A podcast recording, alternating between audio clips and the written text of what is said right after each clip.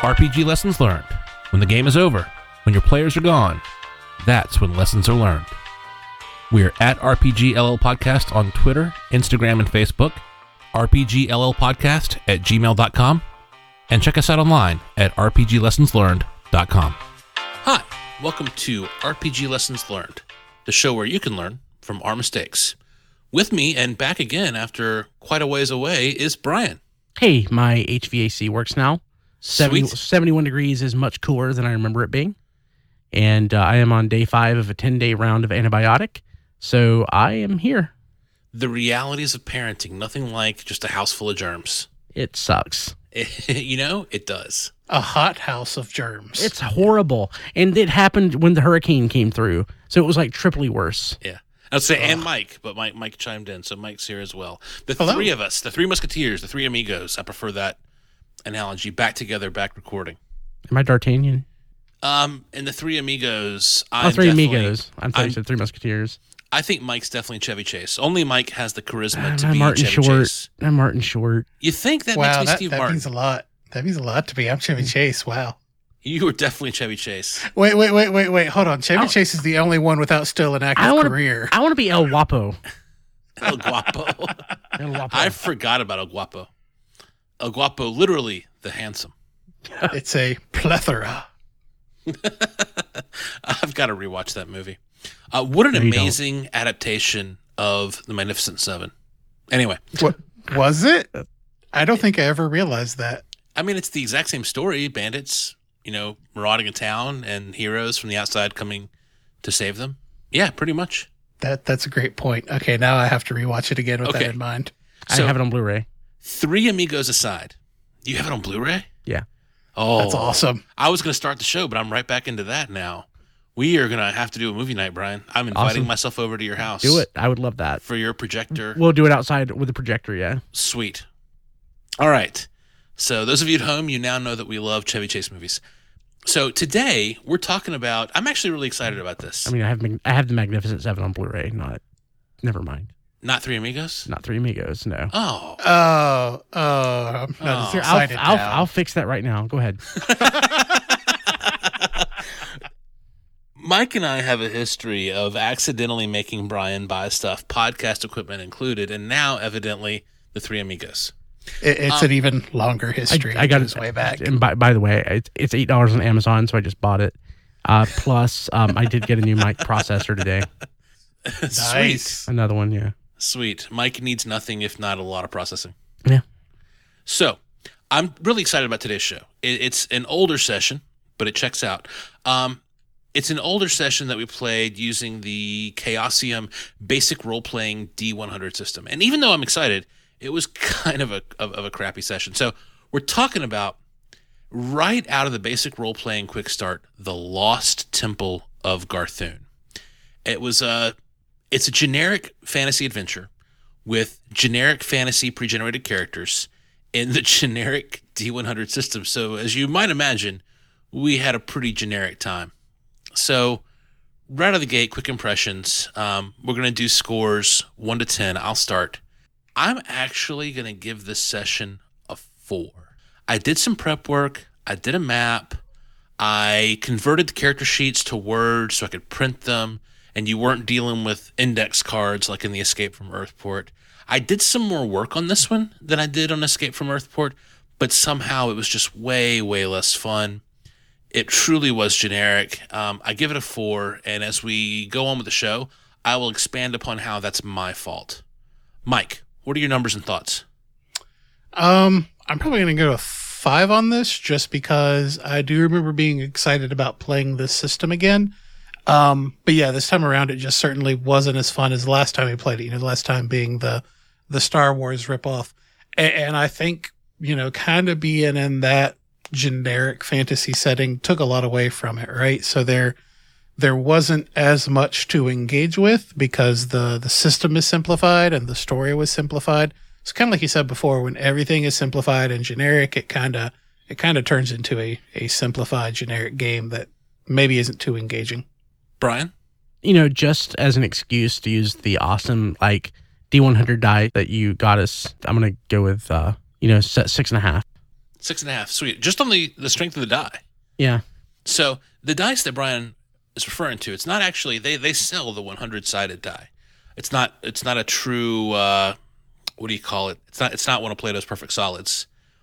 It's actually a clear D10 with an opaque D10 inside of it.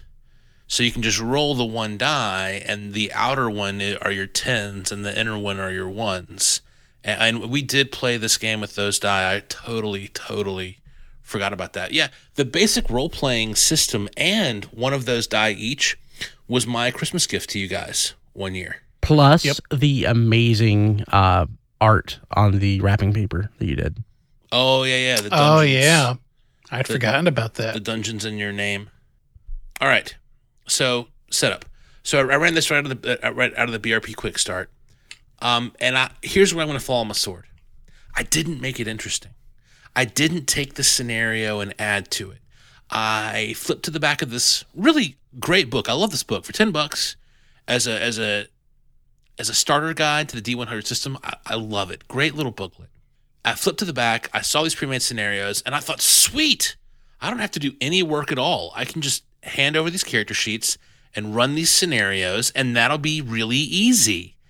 And I just, that wasn't true. I needed to do work. So as we go on today's episode, I'm going to ask these guys how I should have jazzed it up or how they would jazz it up if they ran this, just to really underscore that this is a really basic scenario that needs jazzing up.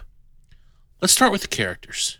So, truly generic characters an elf hunter, a dwarf fighter, a human wizard, a halfling thief. Does this party sound familiar?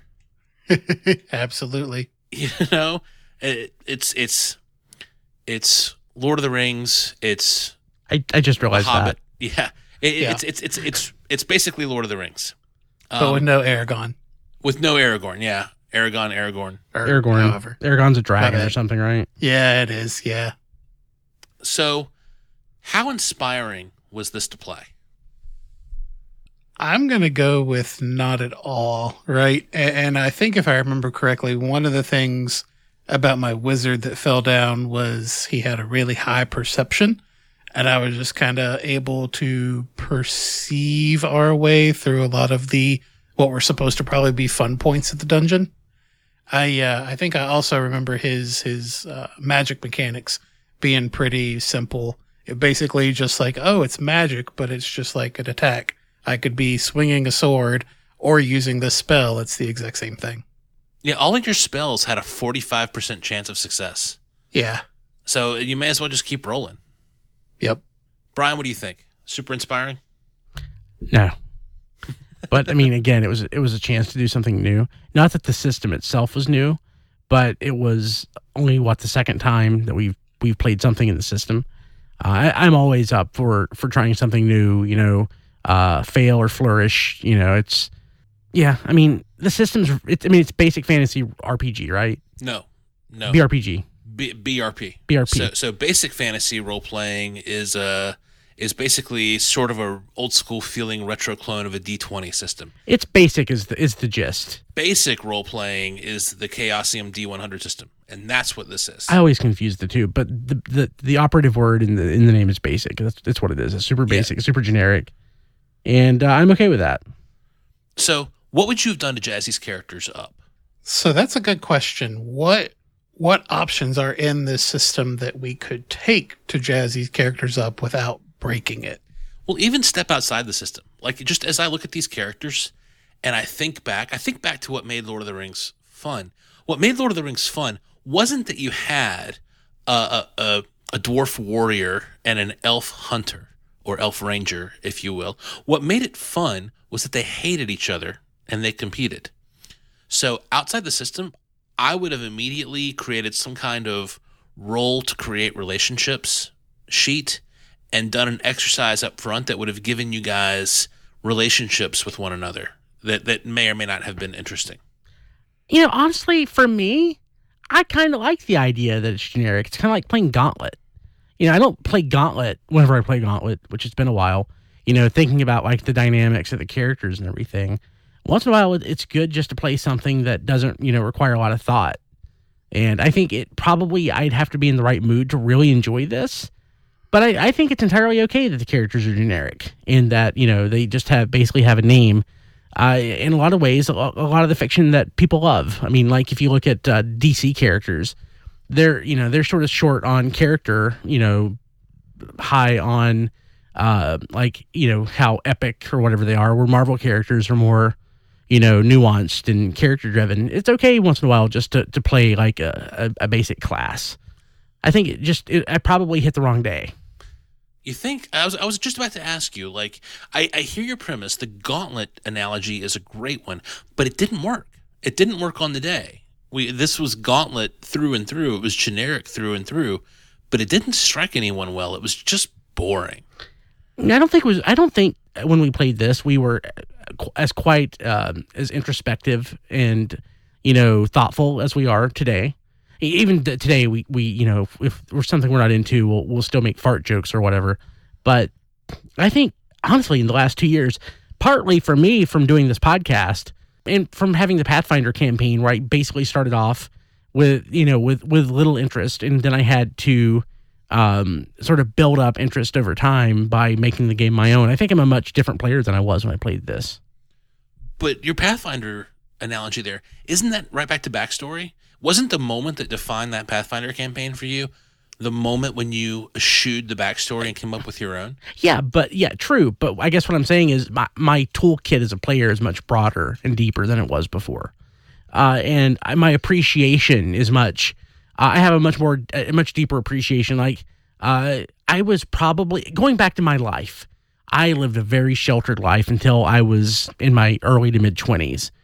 And, you know, uh, I, I, would say that me as a player, like my D and D uh, fourth edition player, is definitely like teenage, early twenty something Brian, and I feel like I've caught up as a player to where you know, like middle aged, nearly forty Brian now is where I am now to have a deeper and broader appreciation for things. I think if I, you know, played this now, I think I would probably, I think I could get more enjoyment from it, or if not, if not, I could critique it better and give better critical analysis than than I could, you know, putting myself back when I actually played this. What two and a half years ago?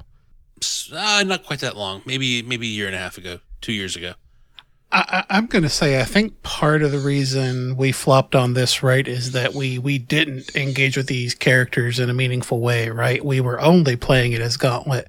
We we have our best sessions when you know we we we embrace that character and we start to assign you know uh, characteristics for lack of a better word uh, to that character. And, and, we we we start to amp up the role play a little bit. And i think back to to this session and that's the one thing i'm thinking that i can't think of is is that single good moment where we kind of came together as a group and something interesting happened or something funny happened or something crazy happened because we we tried to to get into these characters and to evolve. And and I think that's probably why this game flopped so much is we didn't do that at all. You know, something I could have done to, to drive that, Mike, that you just spurred loose for me.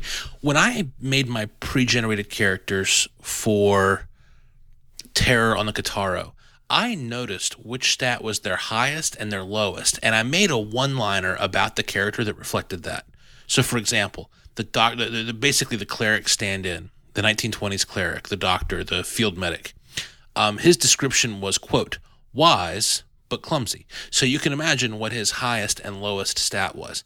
I should have asked you to come up with a one liner and a description for these characters based on the highest and lowest stat because BRP has strength, con, um, intelligence, dexterity. It has those things. We absolutely could have done that. And that may have connected you to that funny role play like you've been able to do in the World of Dungeons game.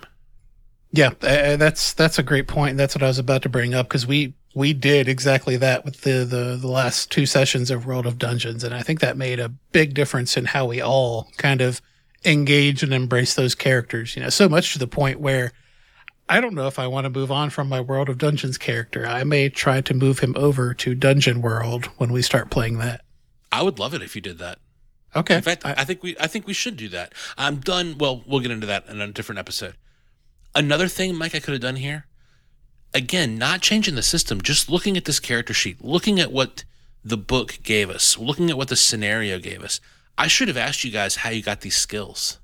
there's this big skill list. Um, let's see, Brian, you played the the dwarf warrior. Mhm. Brian, your dwarf warrior's got a forty percent in spot, which for a for a starting out character in BRP is super high. How did your dwarf get so good at finding stuff? He lived in the dark. well, there you go. There you go. Something as basic as that would have connected us with the characters more, and I should have taken a minute to orient you guys to these characters. So maybe this is a, a greater lesson, not only just for generic, you know, pre-made characters, but, but kind of like we talked about a couple sessions ago where you're, where you're at the table and you're making your system. I'm sorry, you're making your character from scratch. You know, think about the attributes you've either given yourself through a point buy system or that have been given to you by dice rolls and then how those, those points, you know, play into how your character actually thinks and operates. Dude, you nailed it. I mean, what is role playing if not turning random numbers into a narrative? Man, we've been playing this game for how long? And we just got that? Yeah, I know. All right, I think we've milked the characters question. We have a lot of answers for things we could have done to not change the system, not even touch the mechanics, but connect you guys with these characters. So moving on, let's talk about the scenario. It, first of all, it's a page and a half scenario, just a page and a half by a guy named Troy Wilhelmsen or Wilhelmsen. I'm not sure how to pronounce your last name, Troy. I apologize. I'm in this quick start guide. A page and a half, a truly basic six room dungeon crawl. And Troy, my mistake. I souped up Escape from Earthport.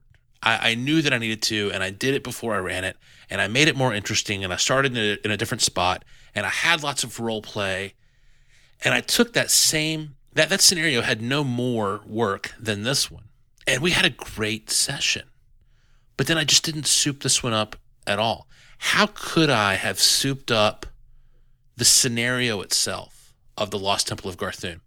So as a reminder to you guys, it was just uh, you show up in a cavern.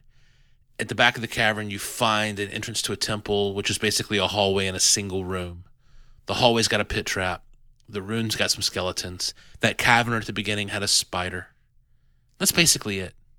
What could I have done? Oh, and by the way, you start at the entrance to the cavern. How could I have souped that up and made it interesting and given you interesting choices and maybe a little bit of role play? How could I have done that? steal from Indiana Jones, where we're all Indiana Jones. Oh, you know, you say that you may not remember this, but the the MacGuffin you were going after was literally a gold idol. Yeah, I, I partially did remember that, which is why I kind of said it. I think we, I think the Raiders of the Lost Ark jokes uh, flowed freely at the time. So you say that in jest, incorporate Indiana Jones. How could I have done that? I, I think that one gets a little bit difficult, right? Because it's only a centralized character, but you you could have spun off from it, right? That no one is Indiana Jones. That we were all a part of an ex uh, an archaeology expedition. You would have had to dump the the high fantasy characters and kind of replace them with you know a little more modern characters. But but that could have been an entrance into you know this is this is a cavern that you're exploring for the first time and you have all these leads from you know mythology and blah blah blah and and there is a, a sacred treasure inside that you must get you know to to get it to a museum or whatever um but just you know stealing you know like we've talked about in the past stealing from those common tropes those common themes to to help your players engage a little more with the content especially if they're trying to hit that generic character, right? So I think somewhat of what worked so well with the Star Wars game is that it was fairly obvious from the beginning that it was Star Wars. And so we could each clearly see who we were playing in Star Wars and, and move on with character from there. And uh, I think if there had been just something, a little something there to help us, you know, uh, connect with these characters, that could have picked it up. So, Brian, did that knock anything loose for you? I mean, yeah, I mean, I guess for me, the, the, the first thing I think of is like maybe, I mean, give a hook as to what the artifact is.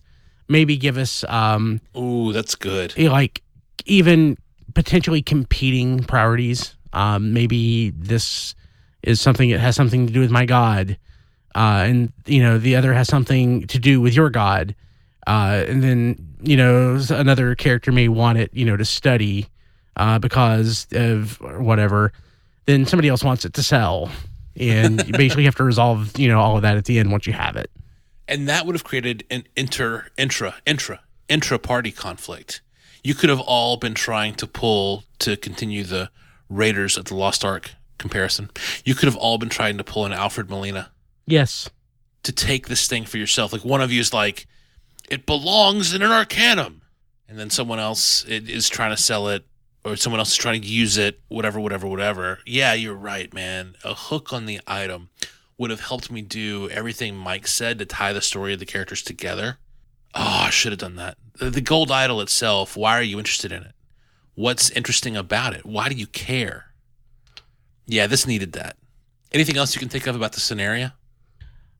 I, I go back to my gauntlet thing. If I could just like score points for like everything I kill, which I mean, I guess you do with XP, and then at the end, you know, make XP flow, flow freely, and at the end, the person who has the most XP or or gold or whatever is the winner. That would be great.